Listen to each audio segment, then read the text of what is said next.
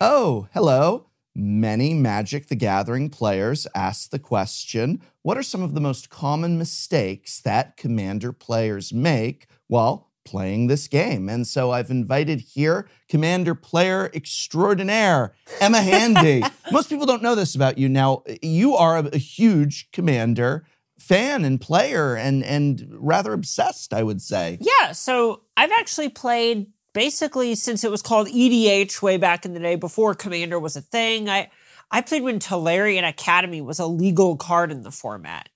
Like it's I've been around. Right. You know, I, I love building decks. I used to work at a card store and I'd build five, six decks a week for people. Like really just a lot of stuff. Eh, you know, for anyone who hasn't heard me squawk this somewhere on the internet, I, uh, I actually helped design one of the recent brawl decks that came out. That's right. No stranger to the singleton format. and and it was actually what most people said was the best of the brawl decks. Uh, uh, I mean, it's a subjective evaluation, perhaps, but it was Chulane. You d- you helped. You were uh, uh, uh, part of the team that designed Chulane, Yeah, but that was brawl. So let's talk Commander. yeah, absolutely.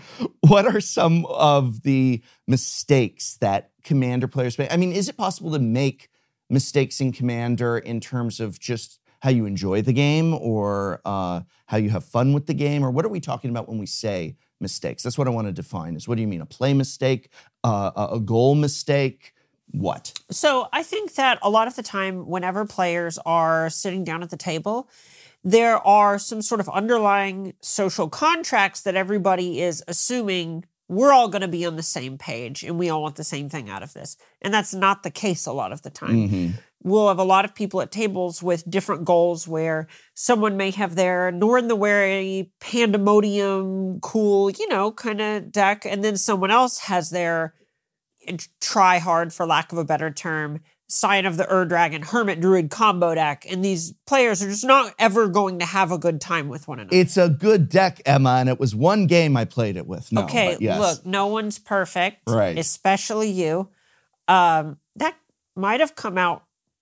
No, no, She's that's so mean to me. I- She's so mean. No, it's it's fine. I you heard what I said. Yes, yes, yes. Okay, so but but what's the problem there in that example? Like, what are you trying to to to uh, uh, evoke as problematic uh, uh, with those decks or those deck goals? And can they ever sit down at the table and play uh, uh, with one another? So I think that the two players absolutely can. And technically, you are allowed to sit down at basically whatever commander table you want. That's the beauty of commander in general, is that there are so many ways to play it. I you know, maybe this is a hot take on the record or what have you, but I kind of just think that Commander at this point is the purest form of magic there is as far as how you end up sort of expressing yourself through deck building and can kind of customize your power level for your play group and so on is is incredibly similar to how I feel like a lot of people felt about the game when they first got into it whereas Mhm. today it feels like you know modern is a very competitive format or Sure. standard is almost going to be the f&m format a lot of the times or there are is brawl which has all these special events and everything on arena but it, it feels like edh commander you can really kind of do what you want in the format and so when you sit down at a table it it does a lot of work to ask other people at the table something like hey what what power level are we at? What are we trying to get out of this game? I know you've kind of sat down a few times and kind of outlined like, hey, there are certain kind of decks I don't really prefer playing with. Mhm. Is anyone going to be doing that? Mhm. And So you're so uh, uh, we did an entire episode actually uh, with Olivia Gobert Hicks about oh, she's incredible. Yeah, she is. Uh, uh, uh, we did an entire episode about how to uh, identify and evaluate the power level of your deck versus others. And so it sounds like you're saying as one of your first, you know, mistakes that commonly commander players make is not doing the things that we discussed in that episode of evaluating your deck's power level properly and fairly and thinking of that in regard to other decks and without rehashing a lot of topics one of the things that it all boils down to is communication with your play group Yes. honesty with others and also honesty with yourself in recognizing what your deck is and does. Okay, so let's say I am good at evaluating my deck and its power level relative to others. Uh, what are some other mistakes that you think are really commonly made by commander players? Okay, so some of the things that stick out to me, some of them are related to those social contracts we alluded to previously, and some of them are more in game or deck building mistakes. Mhm. One of the big deck building mistakes that I'll see people make is kind of put cards in their deck that just don't do too much on their own without the commander being in play. Mhm. These are things where you'll see someone who's kind of being a slave to their theme a little bit. Mhm. And I think the most clever deck building you'll see are cards that are pretty good on their own and pushed way over the top by whatever the commander is, not sort of ham fisted. Oh, yeah, if my deck is doing exactly what it wants to do, this card's pretty good. And otherwise, it's very bad. I, I think that's one of the things that you'll see a lot of people commit, say, five, maybe even 10 slots in their deck to these kinds of cards. And then someone Path Exiles or counters their commander and they're not actually going to get to do anything until turn seven or eight. Right. And so if you've got a commander that's either high costed or just in general, even if it's a low cost commander, these, if you're running too many cards that just are essentially dead cards without the commander to uh, uh, uh, serve as fuel or power for them, then you're not going to have a good time. You're going to sit around with a lot of uh, cards in your hand that you can't play or that are not going to have any impact. And so what you're saying is, is that the commander should take an already good card and make it better Right. rather than a card that is dead without the commander that will then be able to do something. Right. So there's a really good example. I play uh, Zedruu the Great Hearted Mhm. commander. She's the donating goat lady. Right. Uh, I really enjoy it, and one, I get a bunch of people who will suggest cards that I should put in it that all have some big drawback, and the idea is that you'll give it away to somebody, Right. Uh, one of the ones that comes up a lot is aggressive mining, which is a card where you can't play lands and you can sack lands to draw cards. Is the basics of what it does, which sounds great because you can make it so someone never plays a land again. Cool stuff, right? Except if, say, I go to cast aggressive mining and they kill my Zedruu, I'm now locked out of ever creating enough lands to pay the commander tax to cast my Zedruu, and I'm stuck with this card forever and am basically dead in the water. So instead, I'll play things like Fires of Invention, which Hmm. is a card that will let me cast my commander for free. And then I can give Fires of Invention away and maybe make it so a combo deck can only cast two spells a turn, which is a drawback for them. Right. So it's an already good card that has a bunch of play with my commander rather than a card that only plays with my commander.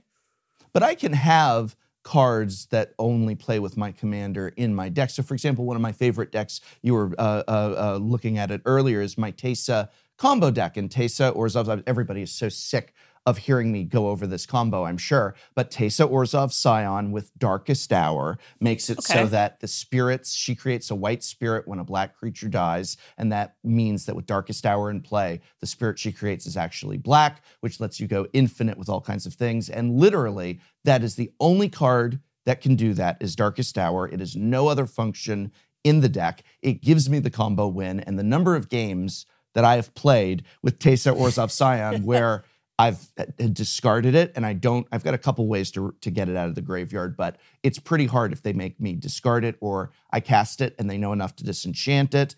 Uh, what is the amount that it's fair to run? How do I know that amount that's fair to run? I mean, the deck still works, for example, without that one card. Um, but that's definitely a dead card without my commander. So a lot of it's going to come down to the cost of putting these cards in your deck or the cost of implementing them. So Darkest Hour is pretty cheap to cast if memory serves correctly. Um, going back to the aggressive mining card I mentioned before, that's a four drop. And your card would say just have little impact if it's not on the battlefield or if you don't have Teysa on the battlefield. But if you do get Teysa, there's a ton of upside. That upside being you literally win the game. Um, on the other hand, something that costs four mana has a drawback if you're not doing it, whatever it is that you want to do, and then also doesn't have the upside of literally winning the game and just kind of shuts someone out of playing lands. That's a bit riskier. So, generally, I would say you probably only want to have somewhere in the area of one to three cards that have no text without your commander. Okay. And I really don't want to play more than one card that has a big drawback if you Mhm. don't have your commander. Doing nothing is so much better than doing something that is bad for you. Wow. Okay. What's uh, another mistake that you think players commonly make in Commander? So, another common mistake that I'll run into when looking over other players' decks or even kind of brewing up my own stuff is I will have too many interactive cards. And I think that that's something that a lot of players will end up doing. You'll play against someone or look at their deck, and they'll have 15 counter spells. But don't we want a lot of what? What do you mean by interactive cards? And uh, when you said interactive, I'm imagining cards that work with each other, or you mean like like removal spells, uh, uh, uh, counter things like that. Yeah, no, okay, that's a- that's a not good- syn- not synergistic cards. Exactly. Okay. So synergistic cards are kind of your combo pieces or the things that Right. these are these are the cogs in your well-oiled machine. Yes. Right. Yes. So we don't Um, mean that. Exactly. I'm talking about the card counterspell, swords to plowshares, red elemental blast, Krosan Grip, that kind Sure. of thing. These are your interactive things that are good to have a not zero number of, right? But you don't want half your spells to be these cards, or you're going Mhm. to struggle to actually win games. hmm So there's a point where, uh, are are you familiar with the term uh, what a, with what a one for one is? Uh, yes, in terms of card advantage. So this is you giving for anyone who might be unfamiliar with the term. Uh, this is when you trade your one card or one resource for your opponent's one card or one resource. So counter spell is a card where you they lose their spell, you lose their spell, one card for one card. Because there is a point where you have three opponents, you can't just keep making one for one exchanges over and over and over, or you'll end up empty handed and everybody else has one or two cards left. hmm So you actually need to play things that are proactive, building towards you winning the game, or you're just not going to. You're going to come in probably 3rd a Mhm. lot, where, you know, you can stop from dying for a little bit. Someone dies, and then the other two people kind of easily gang up on you because you're out of resources. Right. Well, it also seems like if we're in multiplayer in Commander, a one for one card is no longer one for one in multiplayer. Exactly. Uh, I believe we may have covered that in our Tolarian Tutor Commander episode, of which uh, Emma was the writer and professional consultant. But if we didn't, the idea being that if it's just me playing against Emma, a counterspell is a one for one. But if then we also have Olivia and uh, uh, another player there, and I counter uh, Emma's spell, I, it was one for one. But against my opponents, I have two additional ones, and so I'm actually losing ground. there. Exactly. You're only getting one extra resource for your turn each turn because of the draw step or Right. turn cycle, but they're each getting a resource, which means you're getting one and They're the cumulative umbrella. Exactly. We'll call it three. opponent is getting three. Right. And so that's a very bad deal. So uh, look for things that maybe uh, do what? Do extra things like I'm going to counter your spell and get a scry or counter your spell and get a coin? Or should I be looking for things that then target multiple opponents? Obviously, not with counterspell, but. Uh, uh, you know, uh, doing three damage to one opponent versus three Sure. to each opponent. See, I pay attention to you when we talk. I'm a good student. Or, or what are we? Or you're just saying just run less of it. So, generally speaking, my approach is to try and reduce the amount of it that I have in my decks. hmm But if you are going to have it in your deck, you want it to fit in one of a few categories. You either want it to be very cheap, something like Veil of Summer is actually a really, really good example of this, where this is a one mana card that turns off all counter spells. Mhm. That's a, that's a pretty good exchange for one mana, right? Uh, you want it to be something like a sweeper, so Terminus or Mhm. Supreme Verdict, something like that, that's going to deal with way more than one card for Mm. your one card. So this is one where it's inefficient, but it is getting you a bunch of value. And you know, you, maybe the table hates you, but Right. you know, you gotta. Uh, Which is why you're less likely to run a card like Path to Exile in uh, Commander, right? Point, uh, Path to Exile falls more into that first bucket of being Mhm. incredibly efficient. So it ends up being fine because even though you end up down a card, Uh, and this actually is a great way to segue into what you should be using your reactive cards for, and that's answering specific problems. Mhm. So, Path to Exile is a one mana way to break up, say, a creature combo, Sure. or to just get a commander off the battlefield. hmm And that has a bunch of value. But if you're just trying to trade resources a bunch and take a bunch of their cards away with stuff like Thoughtseize, which isn't really playable in Commander, I mean, sometimes in 1v1, but for the most part, you're not running into duress Right. in Commander at all. Right. Right. And there's a reason for that. It's that you're not actually dealing with anything on the battlefield. It's just a one for one, which is actually kind of a one for one third exchange. And you really need your cards to be more impactful than than that if they are taking the place of what could be a card that puts you closer to winning the game, either a mana rock, a card draw spell, a damage spell, a combo piece, etc. So when we are talking about numbers, then I, I used to look at basic deck building as I want to have a removal suite. I want to have a uh, counter suite if I'm in blue. I want to have a ramp suite if I'm in green.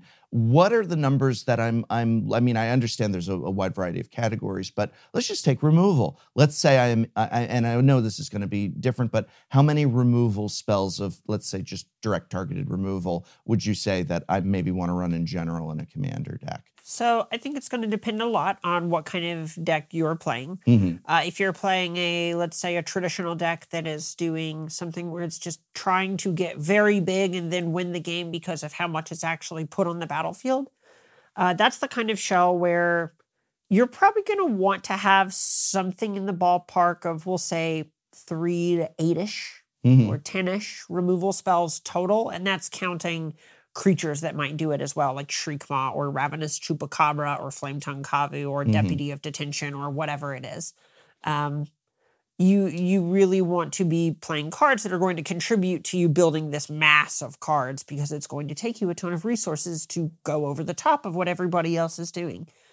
If you're playing, say, a combo deck, I I think you have more eh, more room to put very specific answers in your deck, but the kinds of each answer or the actual quantity of each kind of answer is going to be lower. That's to say, you might have 10 or 15 things in your combo deck that can deal with what your opponent is doing to try and stop you, but you're only going to have one or two things that kill creatures. You're going to have one or two things that deal with artifacts and enchantments. You're going to have one or two things that can stop counter spells, or one or two things that stop them from blowing up your lands, and so on. Right. I, I think that it's also very important to remember that for all of these packages of, uh, with the exception possibly being acceleration, uh, that while they are answers to your opponent's threats, and you are still going to need to have threats of your own. You still Right. need to have a way to win and a lot of strategies to win. And if you've just got this one card that you're waiting for in a commander deck, well, all you're doing is I, you know, clean up your graveyard, I direct remove that card, I counter that card. All you're doing on your turn is stopping people from winning, but not progressing yourself at all. Right. That's not a way to come in first. A lot of times when you are committing, this is getting a little bit into talks that are closer to what we'll call tempo, which Mhm. is how much of your turn you're giving up or how much time you're committing to Mhm. a play. Whenever you play, say, cancel or counterspell, what have you, you are giving up part of your turn and putting yourself further away from winning because you're just tapping two and having one less card. Mhm. And if you look at your resources in a vacuum, you've tapped two, one less card to make your opponent tap however much mana they tap for their spell and also be down one card. So all you have done is put you and someone else further from winning the game. That is effectively if what you are trying to do is win a game of magic, that is all you have actually accomplished is putting you in one of your three opponents further from winning. You are not actually closer to winning the game that way. So, what are we going to look for as a player to avoid getting into that situation? So uh, I think a lot of what you want to make sure that you're doing is actually putting things in your deck that put you closer to winning the game. And this is a great segue to another mistake that I see a lot of players making is just putting a ton of cool cards in their deck. And you end up in this board stall where everybody has 30 permanents and they are staring at each other because nobody has good attacks. And the first Right. person to blink is going to be the first person without blockers. So they're just going to die. And you want to make sure that you are putting things that are bigger than, say, Myr Battlesphere or even Vorinclex because those cards are obviously very powerful and very impactful when they come on the battlefield. Everybody gets scared of them, but they aren't actually the things dealing 40 damage or running someone out of cards in their library. You need things that are going to let you draw your whole deck and then win with a Jace or a Labman or something like Craterhoof Behemoth. It- this is Right. a big reason why that card's so popular is because we end up in these spots where we have so much material on the battlefield. And Craterhoof Behemoth is one of those sort of I win buttons where you get paid for having 15 creatures in play. I think a lot of players actually avoid those I win buttons like they're frowned upon. Like a lot of times in a video, I might be talking about some of the well known classic combos of various colors or color combinations. And I'll see a very large number of people in the comments saying, oh, but don't do that. That Oh, Rise exquisite of the Dark Realms Right. is cheesy. Yeah, I, yeah. I, I, I say that if you're in black, you should probably consider. I mean, uh, exquisite blood is qu- pretty expensive these days, but if you have access to it and uh, sanguine bond, you can Sure. resolve those two cards, and that pushes the button to win. And it's good to have several options for that. I mean, I know Crater Hoof has got this like, oh, what a tired way to win, but well, how are you going to win? What's your plan Right. here to win by swinging in with with six elves every turn for for 500 turns of the game? You've got three to four opponents depending on your pod, uh, and so I think that having the I win button or the combo kill or or whatever it takes is necessary. Yeah, and I think combos are one of the things that kind of go back to those social treaties mentioned before, where something the last couple tables I've sat down at, I've gone, hey, do you all have any fast infinite combos? Because I got a level with you. I don't want to sit here and shuffle for five minutes and then have someone play a Deceiver Exarch on turn three and the game Right. be over on turn four. I don't think that's very much fun. But I say it. I didn't, not that one, but I did win turn three with Sygg River Guide at Command Fest DC by being able to get uh, my Wanderwine combo thanks to Sea Hunter uh, online immediately. And so I ended up literally turn three going infinite turns uh, uh, uh, with Wanderwine combo. and such. sweet. So there you go. Whatever. Yeah. Everyone looked a little disappointed, but I was so happy. you need a lot of things to go right for that to happen. Yes, I feel like was- so. I think that's why that's something that is more in bounds. Where if some crazy random happenstance occurs and I get to be part of this game where the one in a million happens, Right. I think that's that's kind of it doesn't feel great in the moment, but it's kind of upside. but there are decks that you can build where that happens much more regularly almost reliably and that's a big difference. I've been playing Sygg river guide for over five years now. Yeah. and and i have never once and I- that combo uh, maybe that combo wasn't originally in it i forget when i, I put that in there but it was very in that in its early stages i've never once won on a turn three blowout combo like that it was literally like i got i got to go through my deck and just decide what my draws were it was a, it was what we say a god hand and Yeah. uh, so that was that but i could if i wanted to work to ensure that it was much more reliable probably not with Sygg but other uh, decks that i would have the turn three win Right. And I, I think that's a super valid way to play the game. Uh, I, I think that people get so afraid of being viewed as one of these sort of, you know, combo jerks or whatever, you know, stigma you want to attach to that, that they are afraid to put cards that are going to actually end a game in their deck. And Mhm. I think that that is a mistake in itself because sometimes three or four hour commander games are fun, but I feel like by the by the third hour, most people are are kind of ready to either play another game or get done with this one. And having a way to ensure that it doesn't reach that point is a healthy thing. I often hear with a lot of players, they say to each other in a play group that will they'll get to a point and they'll just say, "Okay, uh, let's end this," and and start going. I do this and start taking the steps necessary to bring about the end of the game. We've all had a chance to play. Uh, I see it in my hand that I have this ability, and it's not turn three, so I'm going to go ahead and take it and Yep. and and see if you can stop me. But if you can't, I'm going to have that win. And I think that that's actually one of the best ways to play Commander. Yeah. And we're coming out of competitive magic mindset. You more than anyone should know about that because you're a competitive pro. And Sure. you, you know, I think that a lot of us, when we're uh, the Friday Night Warrior type, sit down to Commander and we've got these conflicting ideas about how we should operate in that chair. Yeah, I completely agree with that. I, I think a lot of it is kind of attacking this stigma that being the bad guy who ends the game doesn't actually make you the bad guy. We'll shuffle up and get another game. you know, Exactly. right. yes. Thank you. We're, we're all still at the table. But Let's shuffle up and get another game. Uh, uh, I, I do get it with a turn three win that, like you said, I just went and did all this shuffling and now we're done there. But if it's a night of Commander with your friends in a play group or at your local game store, it's Commander night and you're going to be there all Wednesday night, just shuffle up get another game. The worst Yes. thing, I would rather go to my local game store on Wednesday night and it's like, all right, we're doing Commander night from six to 10. And okay, so it's four hours. I, I've got my, my chips and I've got my drink. I sit down and I do a game where it's a, a, a turn three win, and then we shuffle up, and maybe a couple people switch seats, and then we have a game, and it's it's a uh, what you might call an average length, forty five minute game. Everybody gets a chance to play, and then you get another game where it started to go into an hour, and then another person just went and did that exquisite blood combo and ended it, and we did another Love one, it. and and so now we're at an hour and 50 minutes into four hours, and we've had three games of Commander versus being that far in, and it's a deck where every creature I cast, one of my other three opponents removes it or exiles it. The graveyard opponent, it's exiled. What? Are you just dragging me right now because of Command Fest Seattle? I, I I play what many would call a control deck, and I played three games in one day because my deck won all three of the like two and a half hour games. The way to set a good example, Emma, is by leading. If is it- all I'm saying. if it helps at all, I literally got home and I look at my partner and I go, you know, I had a really good day today. I had a lot of fun doing this. I don't get to do it enough.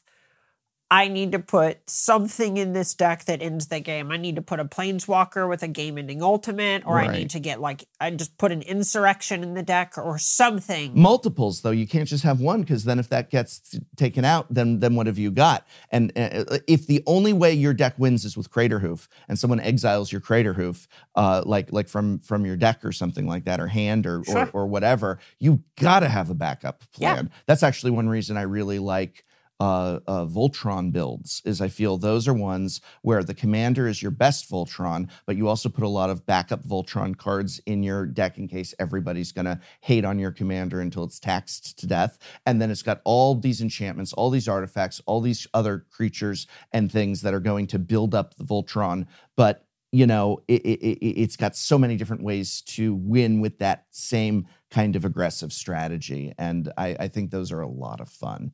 Yeah, like sometimes your Kemba's just taxed out and then they go, all right, fine. Puresteel paladin. Right. And you're just like, all right, well, here we go. Let's do this. All right. So for this next mistake, uh, I, I feel like it kind of needs a sort of preface that this is meant to be respectful of the fact that a lot of people play the game more casually than other people. Like, Sure. obviously, I've kind of shaped my life around Magic the last couple of years, so I'm going to know what cards do as soon as I play them and all that. And a lot of people approach the game as a fun thing to do where they're still reading cards, and that's totally fine. Um, that being said, one of the mistakes that I think players will do is they will sort of not really think about what they are going to be doing on their turn before they get to their turn. And that can lead to a sort of, for lack of a better phrasing, it almost disrupts the pace of play for everybody. Is it fair to call that slow play? To a point, I feel like li- slow play has a very different connotation Sure. in Magic where it's an intentional thing, and I don't think it's intentional. Playing playing slower than you you should or could on your turn. Right. So for ex- so what you're saying is is that some it's it's we've got four players. I pass the turn. We go on to the next player, and then I should be thinking about the cards in my hand, the cards on my field, and when it's my next turn, Obviously, I'm going to draw a card and that might change everything. But as Sure. of now, if it were suddenly my turn again, what's my play? What's my move? And that can be tough. I got to pay attention to what three other players are doing. Yeah, yeah, of course, right. There's always more being added to the battlefield and you don't want to miss it. And that's super important. On the other hand, there's a point where even if you are not in the game, you also, outside of the game, while you're building your deck, can have an idea of what you're going to be prioritizing in a game and kind of make it more of a deck building exercise to know how am, how am I going to prioritize these things? How do I want to sequence them and so on?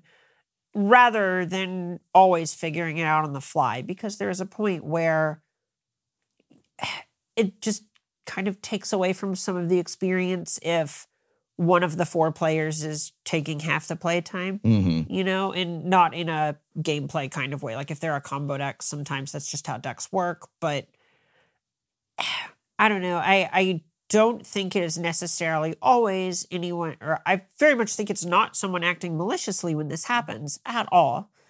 But i do think that there is a point where people who do that kind of thing will be better to play with and will end up being less self-conscious because mm. i think most people are aware when it is happening as well. You get a lot of sorry i'm just not sure what i want to do. I think this is a close thing and Right. when it's them figuring out which ramp spell they want to play that's something that i feel like they could have thought about before the game started and i think that that would help a lot of people honestly just play better as well just because you're going to be thinking with a clearer mind if you think about it before the game rather than you feeling pressured and like three people are watching you and you're trying to do the math on how to cast your spells and so. Right.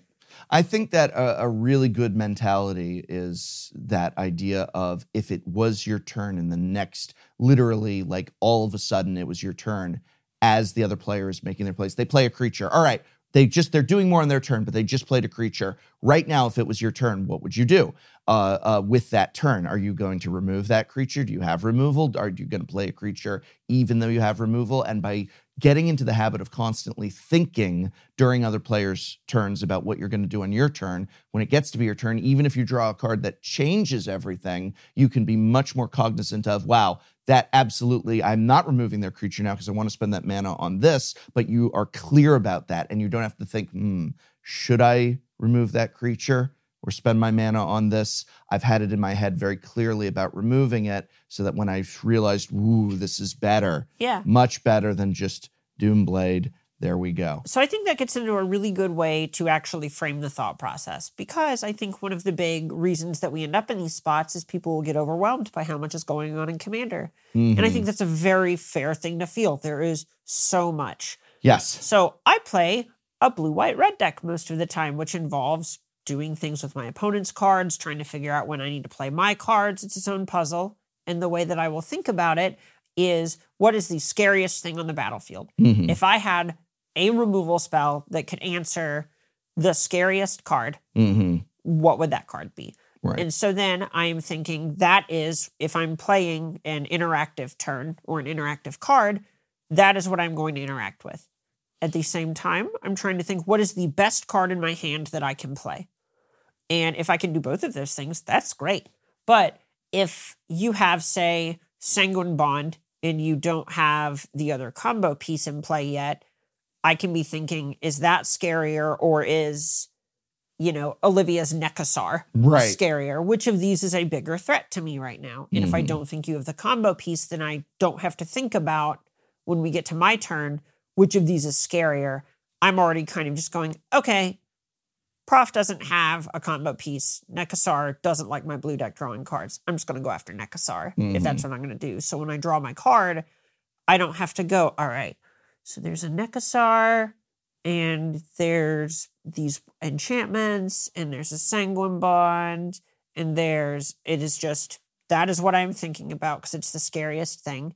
And if I don't have a better card to develop, then it is to answer Nekusar. If answering Nekusar is more powerful than me playing whatever my planeswalker or what have you is, then I just do that. And that is the way to try and simplify all of it to a couple of cards instead of I have six cards, three of them can each target 10 things. Now I have to think about all of them. How fair do you think it is in Commander for me to uh, uh, uh, ask for information that I can probably determine myself. But given the overly like, so let me give you an example. You let's say you're playing on uh, uh, the SCG tour and it's modern, uh, uh, and uh, you have a Tarmogoyf in play, and I say, I, and I go, oh hey, what's your your and we're this is real competition on camera, feature match sort of thing, and I'm like, uh, what's your what's your Tarmogoyf at? Your answer is check, right? Like you or you don't even answer. I, no, I don't know how I- much. I actually I don't know how much pros talk to each other in those feature matches Uh, in terms of that. so I don't know if it's maybe that. like an off-camera thing, but I feel like Oh, it's no, a no. it's a no. I'm saying this is like an ugly thing, Oh. but like I think it is a very try-hardy and not cool thing to just be like, you can check. oh, oh, really? Okay, so, So- I thought that was like you should be able to know Yeah, what my Tarmogoyf is That's at. like there's a there's certainly a point where it is derived information is a thing that you do not have to tell your opponent. right. But for the most part, it is just faster to tell them, and the clock is more important than any like Interesting. edge you'll gain We or should whatever. talk competitive magic So- in another episode. But my point being that in a game of Commander, and you're probably not playing Tarmogoyf in a game of Commander, but if you are, and you had that, and there's two other people, and there's 18,000 things on the board, that is, do you think it's fair for me to just be like, hey, Emma, what's your Tarmogoyf at? Uh, hey, does anybody, so anybody have any flyers? Like, like right now, any flyers? Great, then I'm going to do this. And, and ask those sort of shortcut, you Love know, it. questions. I think that is incredible, and I think people should like kind of just I don't know. I shouldn't be embarrassed. Like, wow, I'm Yeah. a bad. I don't know if there's any flyers out of 15 creatures of three other players. You yeah, know, for the most part, I I understand this is speaking from a place of privilege, but I'm going to assume most of the people I play with are fairly literate and could suss out if things have an F and an L and a Y and an I and an N and a G on it. sure. Right. I, I assume they can piece it out, and them asking is not them being incapable of doing so. They are trying to do the table a favor Go fast. and say, hey, so instead of reading every single creature for the next two minutes, flyers, Yeah. flyers, Yeah. flyers, That- right. No flyers. That, and that's I, I really like that about Commander uh, uh, in general because you know seriously, and you don't even know what your table looks like. Sometimes you're sitting at a table, and those two minutes or even one minute, it sounds like not, take one minute and look around. That ta- that adds up over the course of a game. Yep. If I take a minute here, and then Emma takes a minute there, and and then this person takes a minute there, that can add up to twenty minutes of. I need to just Yeah. check and see if anyone has a flyer. How much mana do you have? Yeah. Just answer. Which just yeah, how much Just mana? answer. I mean, Great, because I'm gonna steal it to cast this, you Yeah. know, or whatever. and you don't don't i when it's, this makes me mad and it might be Mhm. its own side tangent it makes me upset when people when you go how much mana do you have and they'll go i have five lands untapped and they have a gilded lotus and a noble hierarch and Right. it's just come on we all know what the person was asking can we I think if that's how you're gonna respond, Commander isn't the format for you. yeah I, I, I just don't think I don't think Commander can survive uh, uh, uh, uh, if that mentality gets adopted too much. That that just isn't going to work because ultimately Commander is a broken format that the social contract makes unbroken, right uh, or at least tapes together into a fun little picture. none of us look at yes. Sol Ring and go this is balanced Right, right. Of course not. yeah Uh, and so, yeah. Uh, uh, before we close out, any final uh, uh, common mistakes No, wanted to discuss? Not really. Uh, I I think most of it is. I, I assume you've seen Bill and Ted's Excellent Adventure. Yes, indeed. So, my rule of thumb with Commander, I just try to say be excellent to each other, right? Mo- we're we're trying to play a game. We're trying to have a good time. There aren't a lot of high stakes Commander things. And party on, dudes. Exactly. I'm not going to do that. This but- is the first time in six and a half years that a guest has referenced a movie and I knew the movie. Sometimes you're just a wild stallion, you know. Wyld Stallyns! Got to have Y's in there and everything. right, right. but like just just be nice to everyone people are here for to have fun like be a part of that you know if you're not there to have fun and if you play competitive commander that's cool too but i think most people who play commander are there because they kind of just want to play a game with some people so be a gamer with some people you know Sounds like good advice. Emma, thanks so much for joining us. If people want to find more of you and what you do, where can they find that? I think I've seen you on TV. all over the internet. You can read my articles over on starcitygames.com. I do broadcasting and commentary over on the SCG tour. And I have a podcast called The Playset. It's a good podcast. Aw, thanks. It I made it myself Yeah, check this Well, video's description. with my friends and as with well. your friends, that, your your co-hosts. Yeah. Yes, They're yes. wonderful. They're watching. They're like, "What the hell, Emma? What the hell?" It's oh, it's your po- Emma Handy's the This is an Emma Handy podcast. right, an Emma Handy, an Emma Handy joint.